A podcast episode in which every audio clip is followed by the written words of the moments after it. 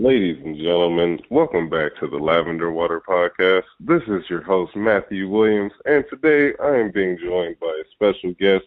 She's a good Facebook friend, Facebook acquaintance of mine, uh, hip hop enthusiast, urban historian, uh, social worker, uh, brand owner, writer, all around creative and wonderful person to to to be knowing online. Give it up for Karen Garcia. Woo! Thank you for having me. Thank you. Thank you for the the wonderful introduction. I appreciate it. well, thank you for making an appearance. Uh, you you're one of the, the special people that I was like, man, I got to get get this person on the show to let right. these people know what's going on out here. right, right. So I understand that you have a passion for preserving culture where it's being removed, um, celebrating history, celebrating us. Um, mm-hmm. it's, it's, it's just a wonderful thing to see because it's like, you know, with all the gentrification going around cross country, you know, it's really easy to forget the roots of the city. Like, uh, back in Cincinnati, Ohio, they used to have this mural of four rappers. It was Tupac, Biggie, Jay Z, and Big Pun. And it's mm-hmm. like, you know, in Cincinnati, we don't have uh, a popular hip hop scene. Like we got plenty rappers, but not right. many that the the world knows by name. So it's like to me that that mural meant a lot. And then when they started gentrifying the hood, you know, uh, it was taken over by the smoke shop uh, Arabic dudes. They got rid of the mural. They selling phones and, and food out the same place. It's crazy. Yeah, actually, out here it's, it's kind of opposite, right? So because I'm from New York, like from New York City, um, obviously, like the birthplace of hip hop, well known um, for that. They kind of use that culture to sell it to people. So um, you'll have a bunch of places like where I live um, in Bed-Stuy, whatever. A bunch of Biggie murals. Like they've always there's always been Biggie murals and things celebrating him because he's like outside of Jay Z, like the most popular rappers to come out of Bed-Stuy and Brooklyn in general. Mm. Um, so there's a bunch of them that commemorate him, especially like around where he grew up. Um, but also throughout Bushwick and New York City in general, they sell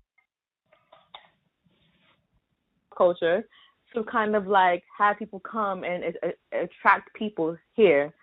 So they've been recently doing it in the Bronx, where like, obviously like it's ZZ place of uh, ZZ birthplace of hip hop. Um, they'll they'll they've been using that culture. If you remember that TV series Get Down, that was not, not TV, the Netflix series that was on that was there called the Get Down.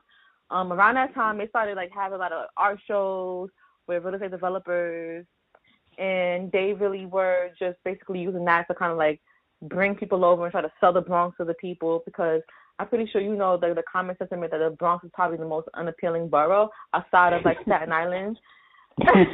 people, so I'm pretty sure you probably see that online and see I probably I've said it and you've seen other people say it, whatever. Um, it's kind of like a, a common sentiment online. So um, they've been they've been using that for years to kind of sell new people to come here. Like, oh yeah, it's so hip and artsy. Like all about New York City is the hip, artsy, hip hop, um, free place. People come here. It's like arts and it's, art, it's like art and finance and tech at the same time. It's like they use the fuck out of the culture here to sell to people, and, and at the same time, pricing the people out. So it's, it's like a catch twenty two because the people who are here that cultivated that culture with nothing that they had. They had it, it, it was born out of nothing, you know, like out of nothingness. Um, mm. and the have-nots and shit like that. Um, you price the fuck out of the people who helped to cultivate that and whose material conditions and living conditions were based on that. You price them out, and then there's no one here to really preserve that, right? Because it's, because the people who, who who again who was born out of are being priced out, or they they're being forced to move upstate, down south, um, more into the Bronx and more up out that way.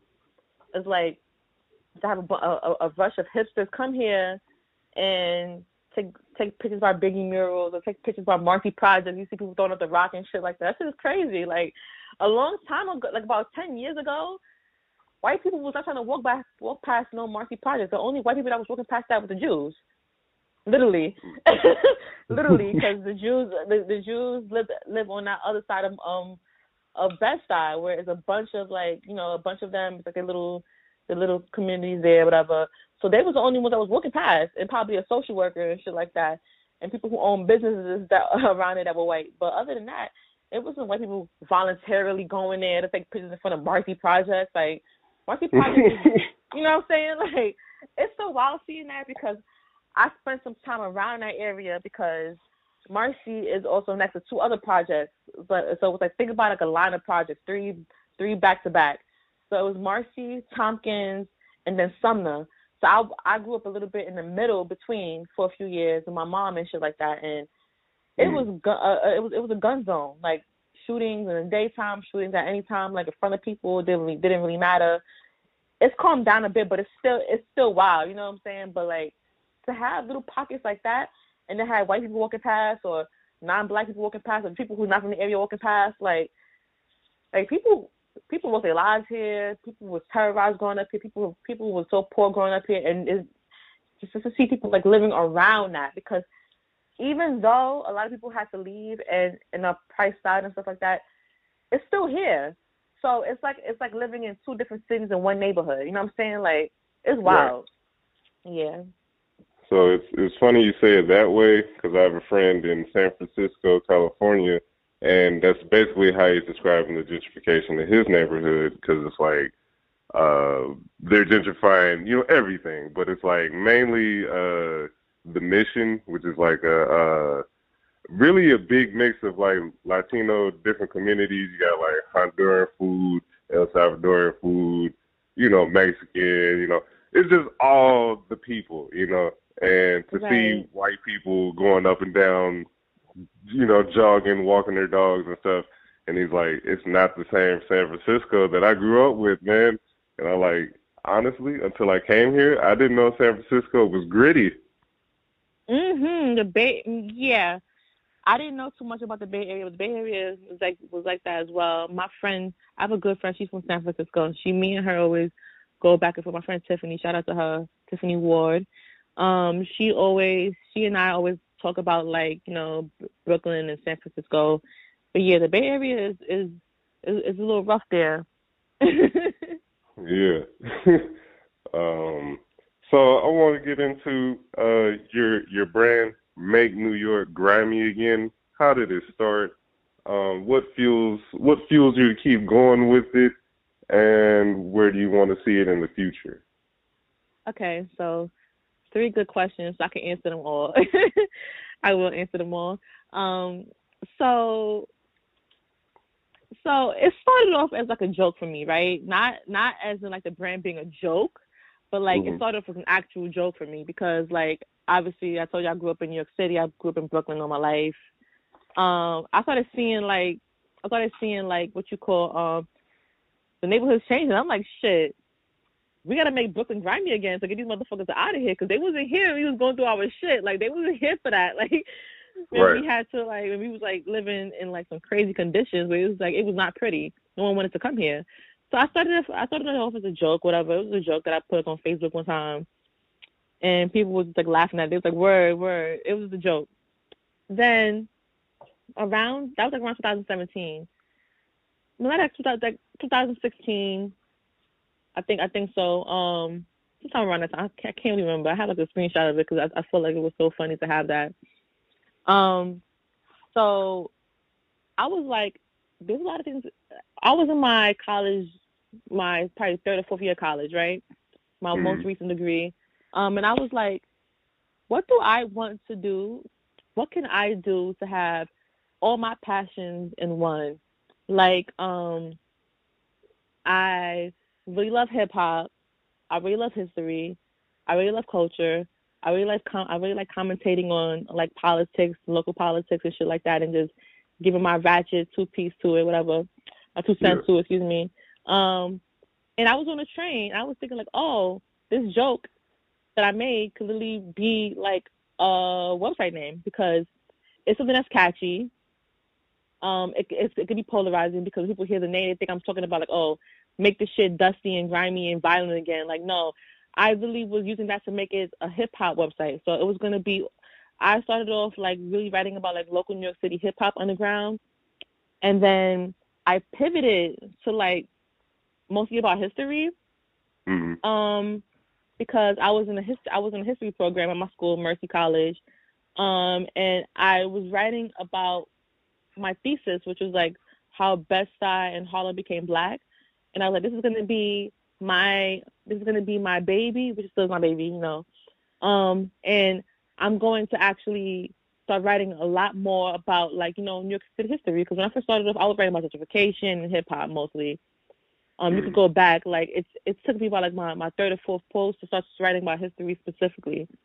Um, but I realized like yo, there's like so much things that happen to Black people in New York City, but because New York City is known as a, as a, as a liberal city, it doesn't have the representation the, the, rep- the reputation like the South does, where it's like oh the Bible Belt, um, the Black Delta, like um the Delta the Delta area, like the Black Belt and stuff like that, like like the yeah, that's what I wanted to add real quick was that like Mhm. because it's above the Mason Dixon line that everyone's like, oh, there was no slaves, it's not racist, Right. and it's like those Right. places above it are usually the places it went down the most. Right, right, and we definitely have slavery in New York, you know, like, but it, it's, it's, it's never been characterized as like a slavery in the South, you know what I'm saying? Like because of like the two kind of the two different kinds of conditions people was like in the South it was very more rural, and the North was very more industrial and shit like that, you know. So, but the Black history in New York City is like being kept under wraps, like it's not really talked about.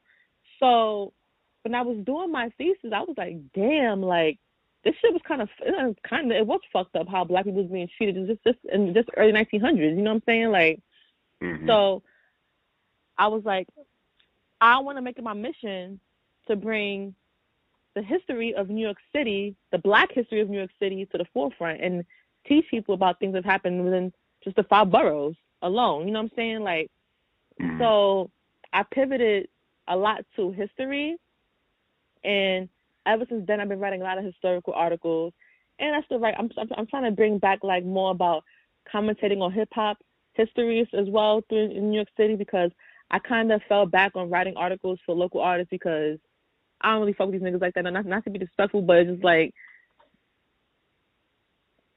I don't be liking important how going on. yeah, and also I don't like how I don't, I don't be liking how some of them move. They be acting like like oh you gotta do like like you they made it some shit like that. Like I'm sorry, it's, it's some kind of delusions niggas be having, but yeah, um, yeah. So and also yeah, I feel like there's so much more to it that I like to do more than just like writing articles with people and shit like that, like about their about their EPs and their mixtapes and stuff like that. So um, that's kind of how it started, and I'm still going.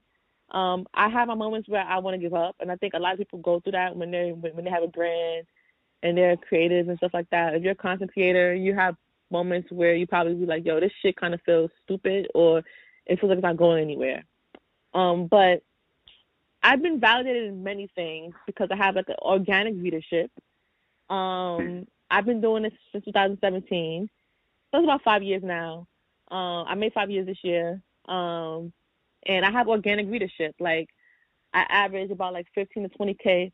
I've been aver- averaging like 15 20k readers a year organically, no paid ads, no Yeah. paid stuff. So that's pretty good for like organic, uh, organic like you know impressions and people actually coming to the site and reading and stuff like that. You know, like to get 15,000 readerships for like history and stuff like that is crazy in a year, in my opinion, because people don't like to read no more.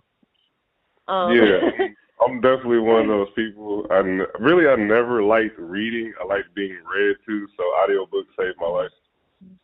Yeah, which is the reason why I kind of also realized I should turn this into a podcast. Me reading the articles out for people and hitting all kinds of audiences of people because not everyone's a reader, you know.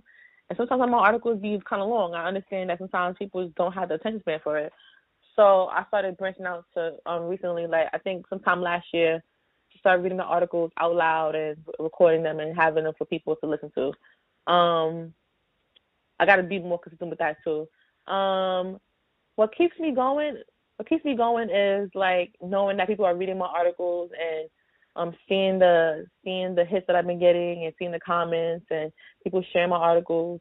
Just recently, I had wrote an article, I believe last year, about um, this man named Samuel Brown in Staten Island, and about how him and his wife moved to this. They bought this home out there, and there was racist white people out there, obviously trying to get them out. And just lo and behold, on Friday, I get a comment from his um from his grandson about how the mm. article is pretty accurate. The only thing that was like inaccurate kind of was the um the addresses of where they live, but the, the, the actual the actual narrative was correct. So I was like, oh shit, like stuff like that. I'm like, I'm preserving someone else's family's history by the shit, by the shit that I'm doing. I never thought about it like that. My grand my great grandfather was a historian and he wrote about you know like the city that we're from in the Dominican Republic called Barahona. So I have I've seen articles written about him online. So and that always gives some kind of gratification. Like my my great grandfather was like a great man.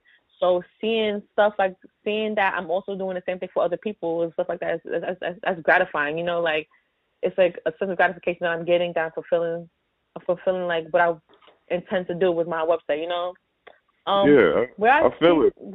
Yeah. Puts a smile on my soul. Yeah, so where I see the brand in like five years, I'm planning to work on, on a documentary for my thesis, how Harlem and Bed-Stuy became black. Okay. Um, I want to see that become a thing within two years. I'm giving myself two years to complete that, but I think I could do it underneath two years, maybe a year or a year and a half.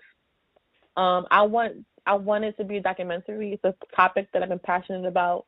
Um, Harlem and Bed-Stuy are two of the biggest African American neighborhoods in New York City historically, mm-hmm. and they've always had some kind of like similarities with with each other because the people that came from Harlem from the Great Migration moved to Bed-Stuy through the A train. So the character, the same character, those people that they had in Harlem, they brought they brought the same characters to the neighborhood of Bed-Stuy. So the characters in the neighborhood are pretty similar because of that. Um, so I want my documentary to be done and observed by people and watched and if I to be a docu series, so be it. If I to be one full documentary, so be it. Um, I I want to start working on that, which I plan to start working on it.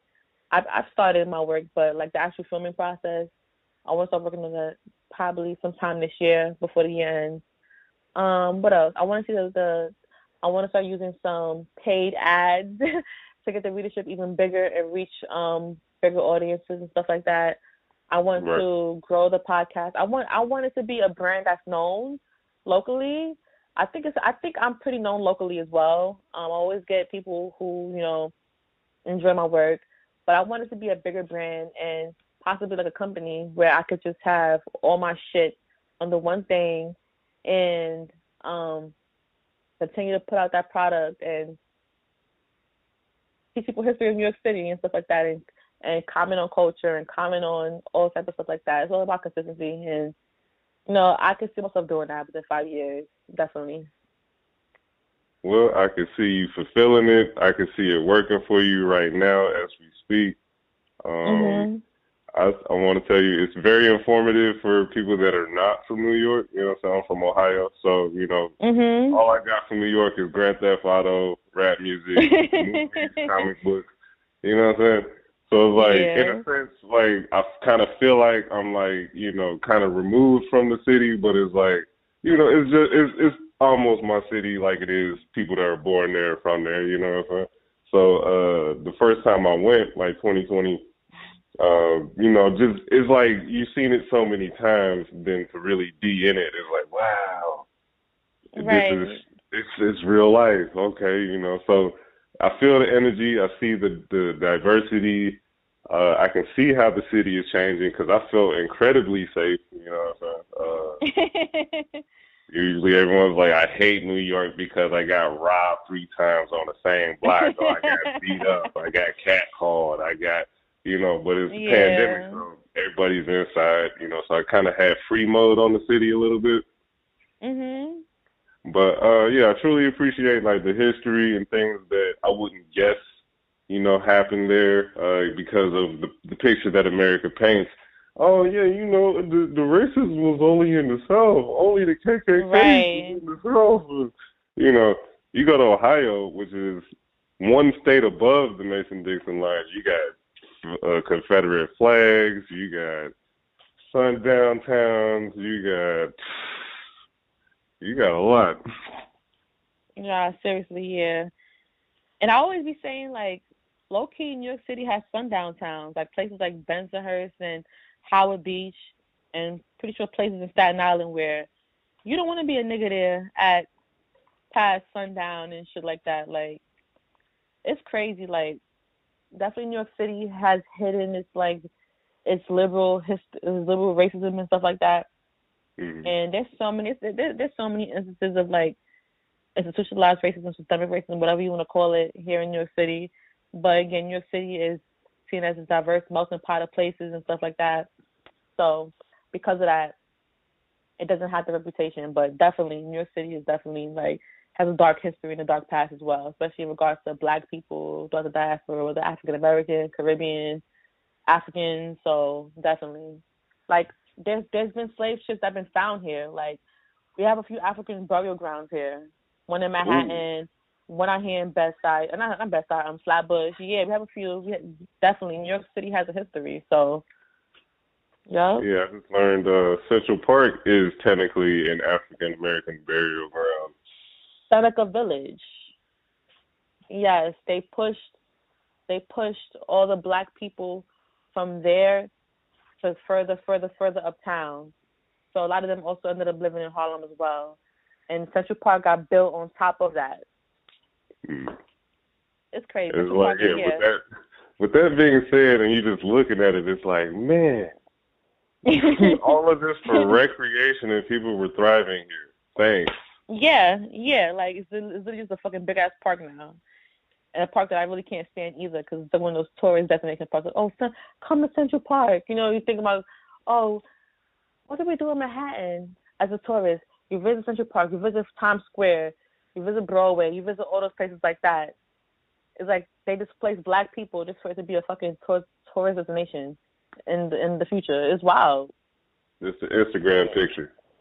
Right, seriously, seriously, and and it's just wild how it's just wild how black people are just. It's like the displacement of black people has not been a new phenomenon.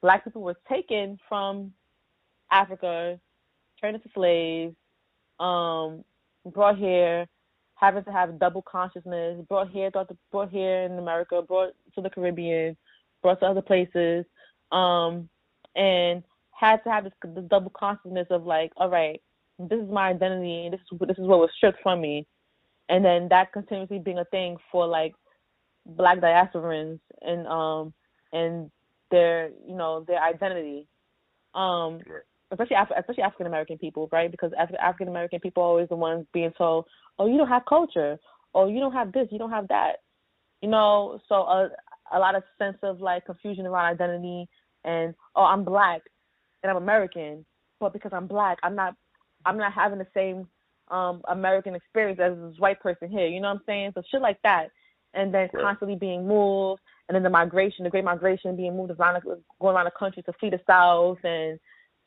just building enclaves in other places, and this is this is development of like the development of the culture and stuff like that because of all the conditions that were you know that were cre- um that were put in place for Black people here, and it's a constant movement and a displacement all the time that's happening to Black people, whether it's like in modern times or like you know, throughout history.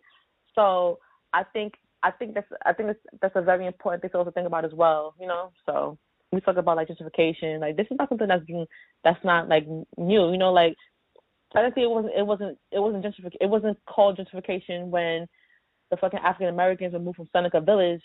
It has to and it has to be moved uptown, but they were pushed out. So you see this kind of this kind of this kind of movement has always been a thing for black people and stuff like that. Definitely. I should write about that. I just thought about it. And like what the the craziest thing of it all to me is how you give black people the the littlest, the meagerest amount of anything, right? And then we turn it to gold. Mhm. You give us you give us scraps, we give you soul food. You right. give us you give us displacement and no culture, we create culture. But ironically, right. they want it when we create something from it.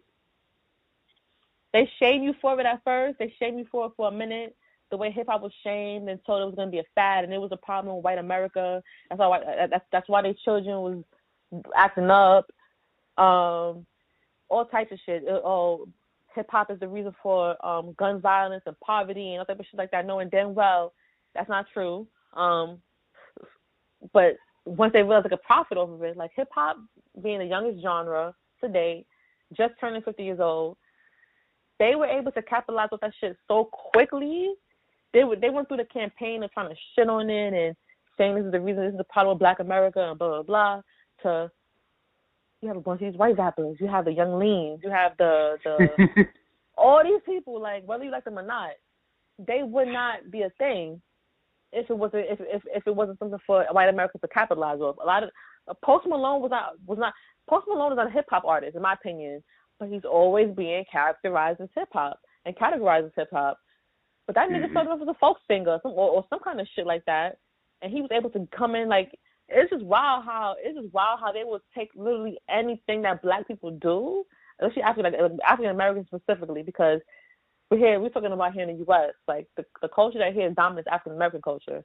African Americans were the ones that had to deal with the identity the identity double consciousness of being black and American, but also being this knowing that you're African, but you have no ties to that because you don't know where fucking Africa you were from, what tribe you were from, you don't know no languages. So you kind of like right. divorced from that. Like you know that you, you know that you're African, you know you were African descendant, but you American.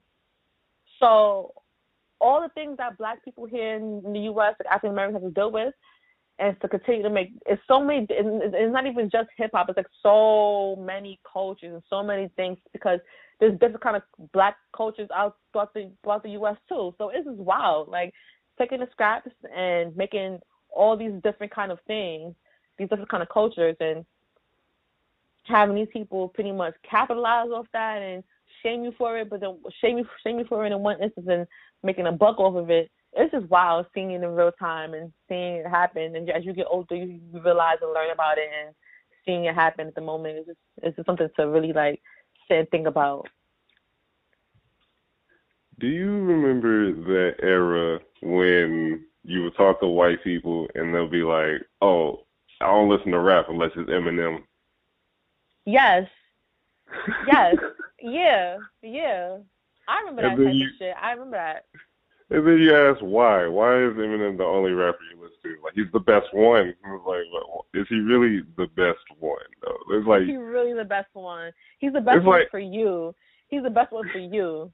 Like, like in that time period, it was kind of like you could argue that Eminem was the best rapper. Like I guess like technically, you know what I'm saying? But it's like years later, it's like he has no hits that survived the times. Nobody trying to hear that. poorly. So it's like, man, like, are people still riding on that bus, or have they died on that hill? I think people have died. I think he has a huge people. People people don't understand. Like people know, but people don't realize how big his fan base is, and to the to the to the core, like what the identity of them people are. There's those are the medical, the medical, the middle America motherfuckers that a Jay Z is not tapping, that a that a that a mm. Nas not tapping. Those kind of people, like people who consider great are not tapping. Like those are the ones that be like, oh, I cannot. Those are the ones that be like, oh, I can't, I can't stand that nigga music. But Eminem, he's the greatest. He's the greatest. He's he's so good. And they have died on that hill. Look at YouTube. Look at comments. They're like, oh, this is the last instance a real hip hop. or this is real hip hop. Eminem will put out the worst shit. Eminem put out Rap God, and you see comments like, "Oh, he's really the greatest. This is this is real hip hop." like, shut the fuck up. Shut the fuck up. shut the fuck up. This shit is garbage. Like, a few weeks ago, I was out in the field. I was working. And when I'm out in the field doing my job, I'm a social worker. And when I'm out in the mm. field doing my job, I always like to listen to music because how I pass my time. I, I, I, I listen to music to pass time for anything, but especially when I'm out in the field if I could avoid crackheads talking to me, no disrespect to them. If I could avoid random people talking to me, if I could just go about my day and keep my day sane, I listen to music. So I was like, I always like to. I have this thing where I listen to music, and then I sit mm. back and listen to music that came out that I liked a long time ago. And just to hear well to remind myself what I liked about it, what was nostalgic about it, um, the themes of it, and why did I enjoy it so much, and has it aged well? You know, has it aged well? Um, right. So I was like, bitch, you were talking about 2001. You remember 2001 is your favorite year as your childhood for many reasons. The music that you enjoyed. Stillmatic came out that year. Um, the Blueprint came out that year. Fabolous first album came out that year. Jada Jadakiss first album came out that year. Um, there was a lot of great music that year. Um, Ja Rule was at his, ja Rule was at his height 2001. I think that was his prime year, 2001. Um, cause Putting On Me was out and all that shit. Like Murder Inc. was like lit during that time. Um, yeah. it was like Allen Iverson still had them damn braids.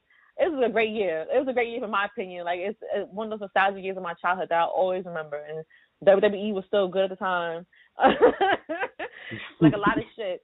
But Eminem was like at his peak at that year, in my opinion, because that's when he dropped Marshall Mathers LP, right? So I'm like, I remember that being the one of the one of the albums I liked a lot that year because I was young. I was like nine years old, and dropped, nine uh, years old. He dropped the LP in 2000. It was 2000. Okay, yeah. And the following year, I think the following year, he was still pretty. He was still pushing out singles from that album, and mm-hmm. um, he was still like he he because I remember the way I am came out as a single single. I if I remember correctly, but he was still he was still riding that album's coattails. So 2001, it was like Eminem year type shit, you know. The years before that, it was like Jay. It was like all about Jay Z and DMX Renegade. and shit like that. yeah, Renegade. Yeah, Renegade. Renegade. He was going. people still to this day, you know. Um, we can talk about that after. But like, I I went back to listen to that album, and I'm like, the content is so fucking cringy. Like, it's like horrorcore and all types of other shit but the technical skills are there, and it's hard to deny it. You know what I'm saying? Like, I right. would never shit. I would never say say Eminem can't rap because if I say that's me being dishonest, like he is a very skilled rapper, but his content did not age well. It, it aged poorly. It was like I'm, I was sitting back and thinking like, damn, the reason why I liked it so much because it was like Edge Lord, and I was nine years old. You know what I'm saying? Like I was nine years old. I was watching WWE, WWF at the time, and SmackDown and shit like that. Like this is the kind of like edgy music that I enjoy. Um, but it didn't, in my opinion, I could say that album did not age well. Like it was, it, it was just like this cringy, cringy, cringy, cringy, cringy material, and it was like if he, Eminem's artistry, in my opinion, is very boosted, very very boosted. I mm. think I don't even I don't even think I think he hit his peak very early on his career. I, I could say people will say like the Eminem show or Encore, one of them is the albums that like was his peak. I think Marshall Mathers LP might be might have been his peak. I think that would I think that's like the best he could do, and that was yeah. it. like I think I it. think Eminem show was a great piece of work, but in comparison to Encore, and I think he really honestly could have left us at the Eminem show. But yeah. Uh, he did that little that period of he was gone from Encore up until them relapse recovery shits. Oh my god. oh my god. It was like yeah, definitely. Uh, I I do revisit the Marshall Mathers LP a lot. Uh, I feel like there's true emotion in it. Uh, it was it was honest, even though it was crazy. You know what I'm saying? Uh, me personally, I always thought Slim Shady LP was like the shittiest. It was just like, bro, if it was up to me with this album, he would have never made it. I feel you. There are no good songs on the Slim Shady LP. Like there's great rapping, but there's no nothing. Like And that's a good that's a good way to put it. That's a good way to put it. It's good rapping, but the songs are just not good itself. Eminem could rap his ass off. He could rap. I mean, that, that motherfucker could rap. Like he could rap. If you put him in a room, he's gonna rap. He's gonna rap the whole entire day, and he can freestyle. Stuff. He, he his skill is there but that it's, it's the content. The content, the songs is not good in my opinion. Like there's songs when I was when I was listening to Marshall Mathers LP, um, I was like, oh shit, like I, I used to fuck with this song heavy, like heavy, like I'm bitch, I'm gonna kill you. But I'm just like, this is, this is cringy as shit. It's cringy as hell, but it's just like okay, I remember, I, it's nostalgic for me. I'm like, all right, I could fuck with this. Like, I could listen to this right now. Like I could listen to it. But am I trying to listen to that like frequently? Absolutely not. That's that, it was very honest for him and his. He was being very honest, and it was like you know something a piece that he has to put out. You know, everybody has their their their life and their their trials and tribulations, and I'm like I just don't really resonate with this. Like, right. That's it. But I mean, a, a blood stain is orange after you wash it three or four times in a tub, but that's normal, ain't it, Norman?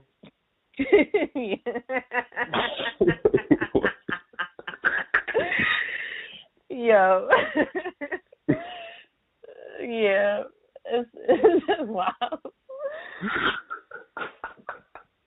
But then but then a Jay Z, a Nas, a Jadakiss, a Fab, a Lil Kim, those are people that I could listen to growing up. DMX people I could I could listen to growing up, and I'm like, okay, this is like soulful. Like, this got kind of like soul to it. Like I mean, music ain't had no kind of soul to it. He white though, so I don't know, but.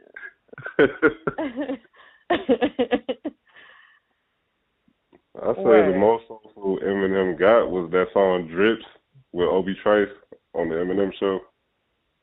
That was passion right there. Yeah. They was basically talking about catching the STD from the same woman, and it was AIDS. Oh Lord.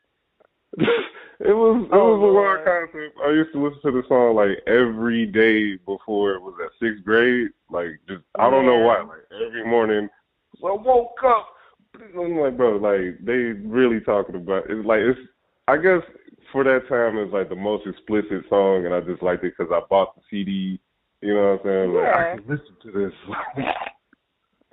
yo, cause like when you're younger, you're more, in my opinion, you're more easy to adapt to like you know like shock value because it's like oh shit I'm listening to this. I shouldn't really listen to this. Kind of like a taboo kind of thing to listening to you know what I'm saying? Like right. that's how Eminem was for me. It's more like oh this white boy is crazy. I'm always like this is a crazy white boy? I'm like yeah he really is. Like it was something it was it was entertainment you know? Like I enjoy like seeing some kind of like it was like an an unorthodox character in hip hop, like this crazy white nigga. He was poor. He grew up poor, and he's a, he's he's a, he's a let me not use that word before I get canceled. Um, he's a wild nigga. Like he's a wild nigga, and he has some shit going on with his family, trailer trash type shit. Like, so it was like something.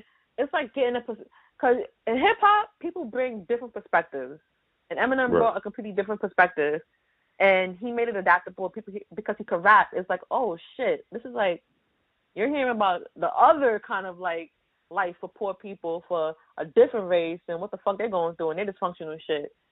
Oh, uh, he was like, oh, he, he, he was laying there on the table like, this is my life. My mother's a drunk. She's this. My wife is a hoe. She's this. She, I got problems with drug addiction, no type of shit like that. Like, yeah, it's like all type of shit. So it's like a different kind of perspective, and and, and he brings shock value to it. So it was like, damn, this is like okay. Okay, so I got I, it. So it's like in the sense of how like Jay Z, you could call him Good Times. Eminem was the Roseanne show. Yes, yes, yes, yes, definitely. well, yeah, we spent a lot of time with uh with Marshall. Let's get let's get back over to that Jay Z because I'm I'm not leaving until we talk about this blueprint to the C word. Yeah, yeah, it's not a classic. It's not a classic. It's a, classic. What makes it a, all right? It had entirely twenty songs, entirely too many songs. He could have chopped a good ten of those off, and then would have had a super solid album. I feel like a lot of artists. He said it himself too. He said it himself when he was. I think it was like around when he dropped Magna Carta. He ranked mm. his albums from like best to worst, and he was. I think he said Blueprint Two might have been his second worst album. And I think the first one, I think it might have been the first verse was I think Kingdom Come. It might have been that. Um, and he was talking about it, and he and I was like, I agree. Like, I didn't really like the second and third Blueprint installments. I feel like the third one was entirely too pop. It was like I didn't, I, I like the Forever Young song. I couldn't stand it. Empire State of Mind couldn't stand it. I was just like the lyrics in Empire State of Mind were great. But the actual song was like, and then this good, this woman singing off key and shit like that. I couldn't do it. Um, the on to the next one song, I could not stand it. Forever Young couldn't stand it. I was like, this is just like a little bit. I don't. I'm not fucking with this. I'm not fucking with it. But he, one thing about Jay Z, he'll drop a dud and then he'll redeem the fuck out of himself. Like, yeah. he did Kingdom Come, and I think American Gangster came right after. I'm like, yeah, damn, nigga, all you need right is to get that bullshit like, out. Because I thought he fell off with Kingdom Come. I'm like, oh, he's not my favorite rapper no more. Then here I was like, I was like, Lord, what the fuck happened? But I think he was just rusty for a minute. I think he was rusty because when American Gangster came out, I was like, oh, hold on. I'm like, what happened? Like, how you just go from this to this? Like, I think he was rusty. Um, because I, if I'm not mistaken, after um, after Blueprint, after Blueprint three, what dropped after that? Was it the Watch the Throne? Uh, I remember. Yeah, I my timeline, my timeline be fucked up. Watch the Throne classic. Cause I think uh, I think but Blueprint three was like oh and then Watch the Throne was like yeah, yeah. It was. I remember because I remember being like almost done with high school when Blueprint three dropped, and I'm like, okay, I think I think it's probably my 11th or 12th year, um, and I was just like, oh, this is kind of like, eh, I wasn't really fucking with it. And Blueprint yeah, Two, it has, it has, it has. Let me look at the let me look at the track list for Blueprint Two because it definitely has some shit on it. Like for me to say it's completely whack, I don't think it's a completely whack album. I just don't think it's a classic. Yeah, I, I mean, got them songs on it. so it I can get over that track list. It took me like two or three years to like fully listen to Blueprint 2. Like it, like definitely was times I was like, I'm gonna skip that, skip that, skip that. That sound but skip, skip. When I finally gave it a chance, it was like, you know what? They had fun with the album. It's different. Uh, to me, it showed mm-hmm. range. Like for the first, for me, it was like one of the first times Jay Z really went to the storytelling bag for real, for real, for real. You know, yeah. like he'll, he'll paint a narrative for you on like volume one, Reasonable Doubt, but it's like Blueprint Two, that song, uh, Meet the Parents. It was like he didn't write it down. Oh, she told a story. The it's character development. You know what I'm saying? To me, it was like, oh, he hip hop today, but then he turned right, turned right around and make a pop song. You know what I'm saying? The cheesy ass pop song that's catchy because he got Pharrell on it, or you know what I'm saying? Yeah. Then he gets super lyrical. Let me get Beanie Sigel and Scarface. Let me before everybody yes. was gutting up Biggie verses. Let me get the Biggie duet song on the intro. Mhm. You know what I'm saying? like to me, yeah. it was just like it was. It was like it. It painted the times real well. Like the album, it made me feel like Vibe magazine is still in circulation. Made me feel like, you know what I'm saying? People still drinking Hpnotiq, uh, wearing them, uh, them, them button up club shirts. You know what I'm saying? Like it, oh it smells God. good. It feels good. You know what I'm saying? The the Beyonce, uh, you know the the song they show. We're dating. It's our dating song. I love that song, Bonnie and Clyde. OC Bonnie and Clyde, yeah. Uh, you know, that's when, they, it, that's when they formally came out as a couple. Like, uh, yeah. you know, it was a big moment. You know what I'm saying? We was like we all wanted the Maybach. We wanted to, you know, the Scooby Doo's. You know what I'm saying? I just thought, mm-hmm. you know, it just it paints the time. It ages very well. The song's still good. You know what I'm saying? And I've, I've because I had to focus on the road, had to let the album play like three times on a road trip front to back three times in a row. I'm like, you know what? It's not that bad. my one of my favorite Jay Z songs are on it. Hovi Baby. I love that fucking song. Um he was like that's when he was like really talking his shit. He was like talking his shit really. Um I just think the second disc got too many damn songs. I think I agree that it definitely shows range. I just think that some of the stuff could be cut down, and it definitely could have been it, it could have been stronger. Um, I think the I think some of these songs is kind of corny. Like "Fuck All Night" is kind of corny. Um, they took me a long time to respect that song, but like it's kind of corny. Like, um, not like it's but I don't think it's a, I don't think it's a trash album. I just think there's some things that I think with every album that's not a classic, there's things that that makes it not a classic. Like there's obviously points of like things that it diverged and could have been better if they just honed in on this. Like um Blueprint two is not a bad follow up to Blueprint one. It's just not on in my opinion, I don't think it's on par with it. But it's kind of but it's, that's the thing too. It's kind of also hard to compare things. It's like when Nas he got Illmatic, and people always hold him to this kind of stand, this kind of standard that's unrealistic because he wasn't in the same mind frame when he made that album. He was right. a young ass nigga when he made that album. He was hungry, and I say he's not hungry on, on, on other albums stuff like that, but it's like when people have their magnum opus and shit like that, people have to realize when it comes to being an, an artist, you be in different mind zones that sometimes my friend you can never capture again. And you right. and you won't be able to capture again because you're you're growing as a person. Those are experiences that shape that. So I feel like obviously blueprint with the blueprint, he's the blueprint too. He, he's not going to be able to capture that again because he, he's not the same person. You know, when he made Blueprint 2 as when he made the first Blueprint. So the Nas beef happened, a lot of shit happened. Um, I think this was like towards the end of him and Dame's relationship as well, like around that time. Um, that's that's that's another topic. Um, yeah, but I think it's a good album. I don't think it's a classic. Um, but Jay Z has a lot of strong ass albums on his discography anyway, so I don't yeah. think it's one of his worst. I don't. I wouldn't really. Cons- if I was to sit here and think like, damn, what's one? I think Blueprint Three is worse than Blueprint Two. Yeah, I definitely. think Blueprint Two is good. Like it has it has mad shit on it. So I, I was I was shocked when he said that might have been his like his his second worst album. I was like, I don't know if I if I really agree with that. Like, because Blueprint, yeah, Three was kind of Cause he made it, which is hilarious about it. But it's like, bro, you know, Blueprint Three, Kingdom Come, straight doo doo butter. You know that. Yeah, yeah. I I I really don't like Blueprint Three. I'm like, this shit is like his attempt to really be pop, like really be mainstream, like and really cater to that. Also, I'm thinking he's also dealing with a, be, becoming like, aging as a rapper and also maturing, but then still trying to be like relevant. I but one thing about Jay Z, he's always gonna be relevant because he is the ma- people want to talk about Drake, like Drake and his like being able to adapt to everything. Jay Z is the master of adaptability. He's been able to adapt to all eras. He's been out officially like officially officially since '96. He's been out. He he was a rapper earlier than that, obviously, but like with his mm-hmm. reasonable doubt, he's been able to survive the times and be able to remain relevant.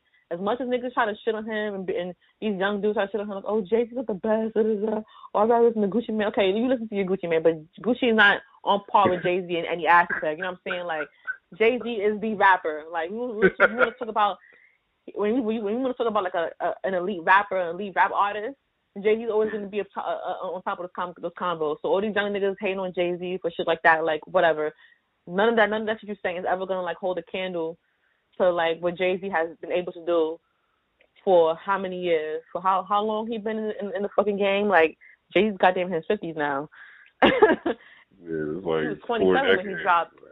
He was 27 when he dropped um Reasonable Doubt, if I believe correctly. So around that, yeah. Yeah, around that time. So Jay Z has has an impeccable discography, like to match his like his credibility and why people hold him up to be one of the greatest, if not the greatest rapper. So, and I always go back and forth because I'm a Jay Z, I'm a super Jay Z fan a super Nas fan as well. But I always go back and forth. I see the pros and cons of both of them and why people argue for either one of them. So I definitely get it. Um, Jay Z, but Jay Z will always be like master of flow, lyricism, master of entendres and shit like that. Like he's and he's just but he's just so cool with it too. That's what made Jay Z Jay Z because like the hustler rap, the hustle the hustle rap and just like his his entire persona that he brings to rap is like he's he's he's not the super animated nigga, he's not the super gangster nigga, he's just like a cool ass nigga that raps, you know what I'm saying? So it's like right. that's what makes Jay Z Jay Z. And yeah, that's mean Blueprint Two was a good album. Yeah, I just think some tweaks could could have been made to it. But other than that, yeah. But I'm still holding it as a classic. Sorry, Matthew. well, if we doing that, then I can't give Blueprint one classic because of that Jigga That Nigga song. Oh, please. You know what's funny? You know what's funny? Because on, not to cut you off, but on Twitter, that's like even the song that people shit on. The song that people shit on is actually one of my favorite songs on the album, and it's Hola, um, Hola Hovito. That song, people think that song is the worst song on the album. I'm like, I actually like this song. Like, I like he was, it. he was really flowing on that one. I don't know what they yeah, talking about. Yeah, yeah. He was like um, on that shit. Nah, Y'all motherfuckers better run in the post office to get a job, motherfuckers. The five motherfuckers. yeah, like I'm like I'm like what? Like I didn't I didn't know that people didn't like that that song. I'm like this song is actually mad good. Like I like Jigga that nigga too though. It's cute.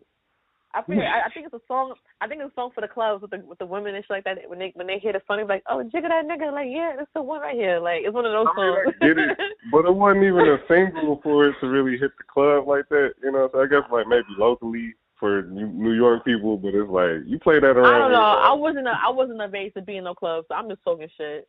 Mm-hmm.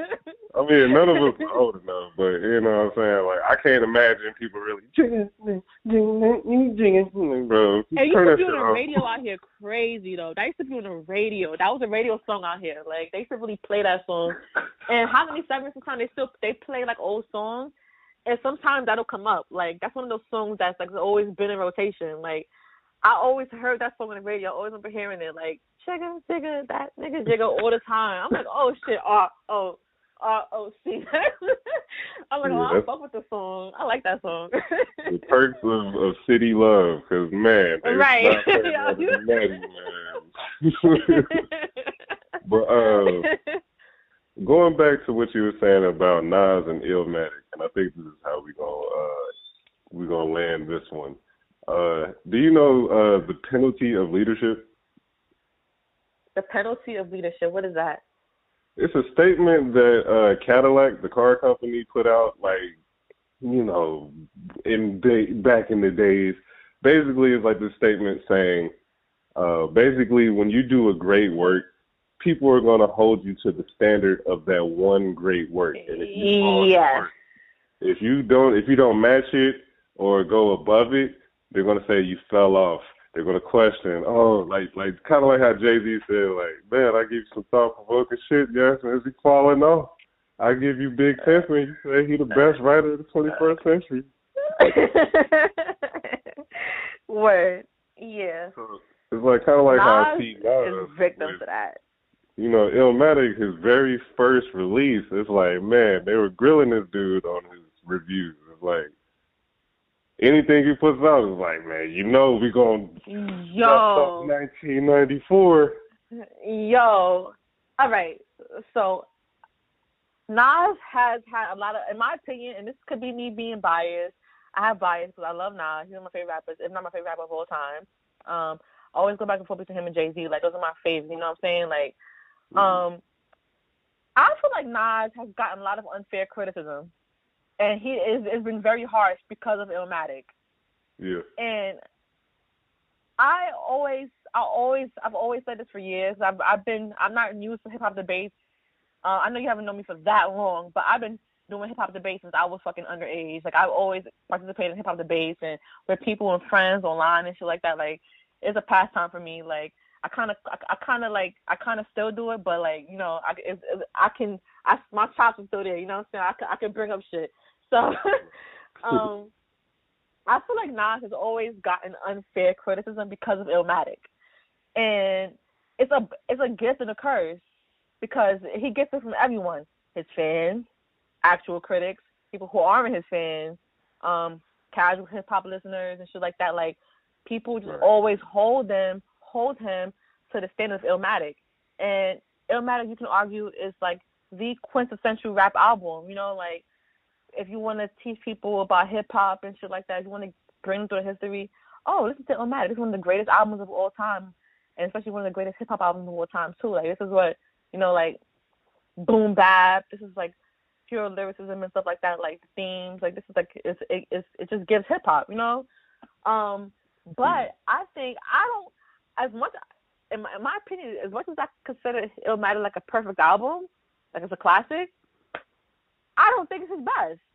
So I don't think it's his best album because I think his lyricism has surpassed Illmatic. Like if you still listen to it, like this is this is pretty advanced for 1994, and the shit he's saying and the production is every is is is real timeless. It's real timeless.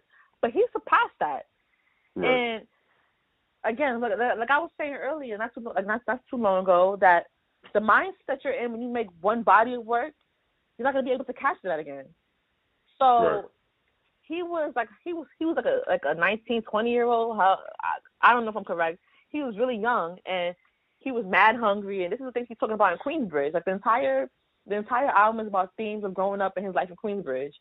Um, he's not gonna be able to tap that no more because past success, you get success from that album, then you get it was written, his most successful album today, I think, his best selling album today, if I'm not mistaken.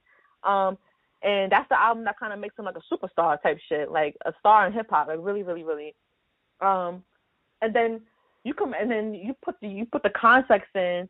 This is New York hip hop at the time. He's competing with niggas from Wu. He's competing with Jay Z. He's competing mm-hmm. with um Biggie. A bunch of niggas who have like different kind of artistry and artistry that is like people now seeing like, oh, oh, Nas got competition. Not, not, he's not the king anymore. I don't think he was ever competing to be the king of New York, but he got dragged into it. He got dragged into it. And, you know, New York niggas are very are, are very competitive. Like niggas are very competitive. Like they always go, I'm I'm the king of this, I'm this, I'm this, I'm this and that. So you put that context there, he's getting he's getting um pressure to do a double disc album, which should never be because Jay Z and Biggie are doing double disc albums or did double disc albums, or whatever. Now mm. he's getting that pressure to do shit like that. It's it's it's just like I feel like Nas is not given it's not because he made Illmatic is not given, you know, like the the leeway that other artists could like could could um drop some whack shit. I feel like Jay Z could drop some whack shit and niggas gonna be on his back like how they be on Nas. Oh Nas production choices. oh Nas song right here. The theme is this. Oh this nigga boring. Or he think he think he's so he think he think he mad smarter than niggas. Oh this nigga corny. Da, da, da. All type of shit like that. I was like yo bro like Nas is Nas. Jay Z is Jay Z. Biggie is big. Like Nas right. Nas you know what I'm saying? Like I feel like he has not been given leeway. And to this day, recently when there was the Illmatic like um the Illmatic what you call um anniversary like 20 anniversary like a few years ago mm. um I think 2014 he had to I, th- I think it was 2015 I don't know my fucking my my math be off my brain be off um he, had to, he did he did the um the the anniversary 20 years he said after that he won't talk about Illmatic no more because people keep bringing up Illmatic like, your brother do niggas? It's like niggas is not always bringing up reasonable doubt to Jay Z. They're not. They're not. yeah, people not, do not like, speak about reasonable doubt at all. it's it Nas Illmatic is a gift and a curse because it's one of the greatest rap albums of all time. But it's like niggas will refuse to let him live it down. Like even with even with like his old his fans, his fan base. Oh, do Illmatic too, or get Pete Rock back, or get Premier back, or get all the people you had, get Q-Tip back. It's not gonna make another Illmatic. Right. It's, him bringing the people on board is not gonna make another Illmatic. And as much as people be shitting on Hit Boy online, I didn't. Again, Twitter introduced me to Hit Boy hate. I didn't know all these all these hip hop enthusiasts and these hip hop like super fans didn't really like Hit Boy's Hit Boy's production. I'm not. Mm. I'm not gonna say but like, I'm a Hit Boy fan. But I think him and Hit Boy have a good chemistry that has been able to like get Nas a second wind because yeah. with the King Disease one and King Disease two and even Magic, I think Magic is better than KD one and KD two. Magic, he sounds young again. He sounds like re-energized. Like he has, he's having like a, sec- a second renaissance in his career. And I think people need to like appreciate artists who are aging, hip hop artists, especially who are aging, because this is like a, obviously hip hop is like the newest, not the newest, the youngest genre. So to have people who like are aging and are aging in hip hop and able to still make music, that's showing that's showing that you can have longevity, that you can age as an artist and still rap. You know, rap is always seen as a young man's a young man's genre. You know, so right. I think Nas, he's had his duds as well. Um, I feel like I feel like if you've been in this game long enough, you're gonna have your duds. Like, um, Nostradamus was like not it in my opinion. Like I, I'm, I'm, it's, it's true. It's not a great album. Um, it's not a great album, you know. But I don't think that I don't think it's I don't think it's as garbage as people make it seem, but it's not a good album. No, um, it's pretty garbage. oh God. and I think I think there's some salvageable moments on it. There's moments on it, but overall, it's not a good album. But he's redeemed himself several times. God's Son, Stillmatic, The Lost Tapes with the with, with the with the unreleased song that's supposed to be like on I Am and shit like that. Like mm-hmm. he's redeemed himself several times. He's been able to make like he's been able to gradually continue to make good albums, and he's been he. I feel like he replenishes albums like the, like the does. He replenishes with KD one, KD two, and Magic. Like it's like it's it's it's pretty balanced now. His discography is pretty balanced in my opinion. And, like honestly, I don't think he's dropped a trash album since Hip Hop is Dead, which is my favorite Nas album. I love that album. I love that album. But the end, the end album was kind of whack. The one that's supposed to be nigga. Oh, I forgot about. That. I don't even think I ever it's heard not. Honestly. It's not that good. It's not that good. I think that was towards towards the end, the, the, the tail end of his marriage with Kelis and shit like that. And um, he also got something else in between, The Street Disciple, which is has moments too. Not the greatest album, not the wackest. Um, oh, that's that's, that one was, of them blueprint was, stories right there. Too many songs. Yeah, that was the that was the marriage album when he's getting married to Kelis. Um, yeah, like it, one of those albums like it could have been chopped down, you know. But I yeah. think that Nas has a, has a has a pretty consistent discography now. Now that he's aging and still making good music. And I think people need to get the fuck off his back with that Illmatic shit because I I know I'll be telling people suck my dick like every moment like yo get off my dick like please. I'm not I'm like he's not making another Illmatic and it's not fair to hold him to like standards that other people don't hold other rappers to that are considered great because again niggas not asking Jay Z to make another Blueprint. Nobody asking Jay Z to make another Music Boot Out or shit like that you know what I'm saying? Like that's not right. It's not right. Well, actually, when he dropped Kingdom Come, I was kind of like, man, we need another reasonable doubt. And then he did American Gangster, and I was like, you know what, close enough, bro, close enough. Yeah, uh, American Gangster was fire. It still is fire. I'm not saying it was, but like, yeah, that was a good ass drop after Kingdom Come. Like, okay, he still got it. I think he needed some inspiration. He saw that movie. He's like, okay. right. I mean, I didn't, I didn't think the movie was that great. I've seen it like twice. It's too long for me. Yeah, I think I saw like once and I haven't watched it again. When I was younger, I didn't have the attention span for movies, so yeah. well, yeah, if uh, if you if you got anything else to say, I think this is a, a good place to cap off the episode. Yeah, I mean, thank you for having me. Um, check out no com. Um, to say that's make New York grimey again on Instagram. Um, I have merch again. So yeah. yeah, I'm gonna I'm gonna link you. Uh, it's gonna be in the description, so they're gonna be able to click on it and whatnot. You know what I'm saying, and just go straight there. Yeah, appreciate that. well, I appreciate you coming on the show today. I appreciate your time and stay on that mission. It's very important work. Will do. Will do. Well, ladies and gentlemen, this has been another entry of Lavender Water Podcast. I have been your host, Matthew Williams, and this has been my special guest, Karen Garcia. Yes, yes. Y'all take it easy out there in TV land. Peace.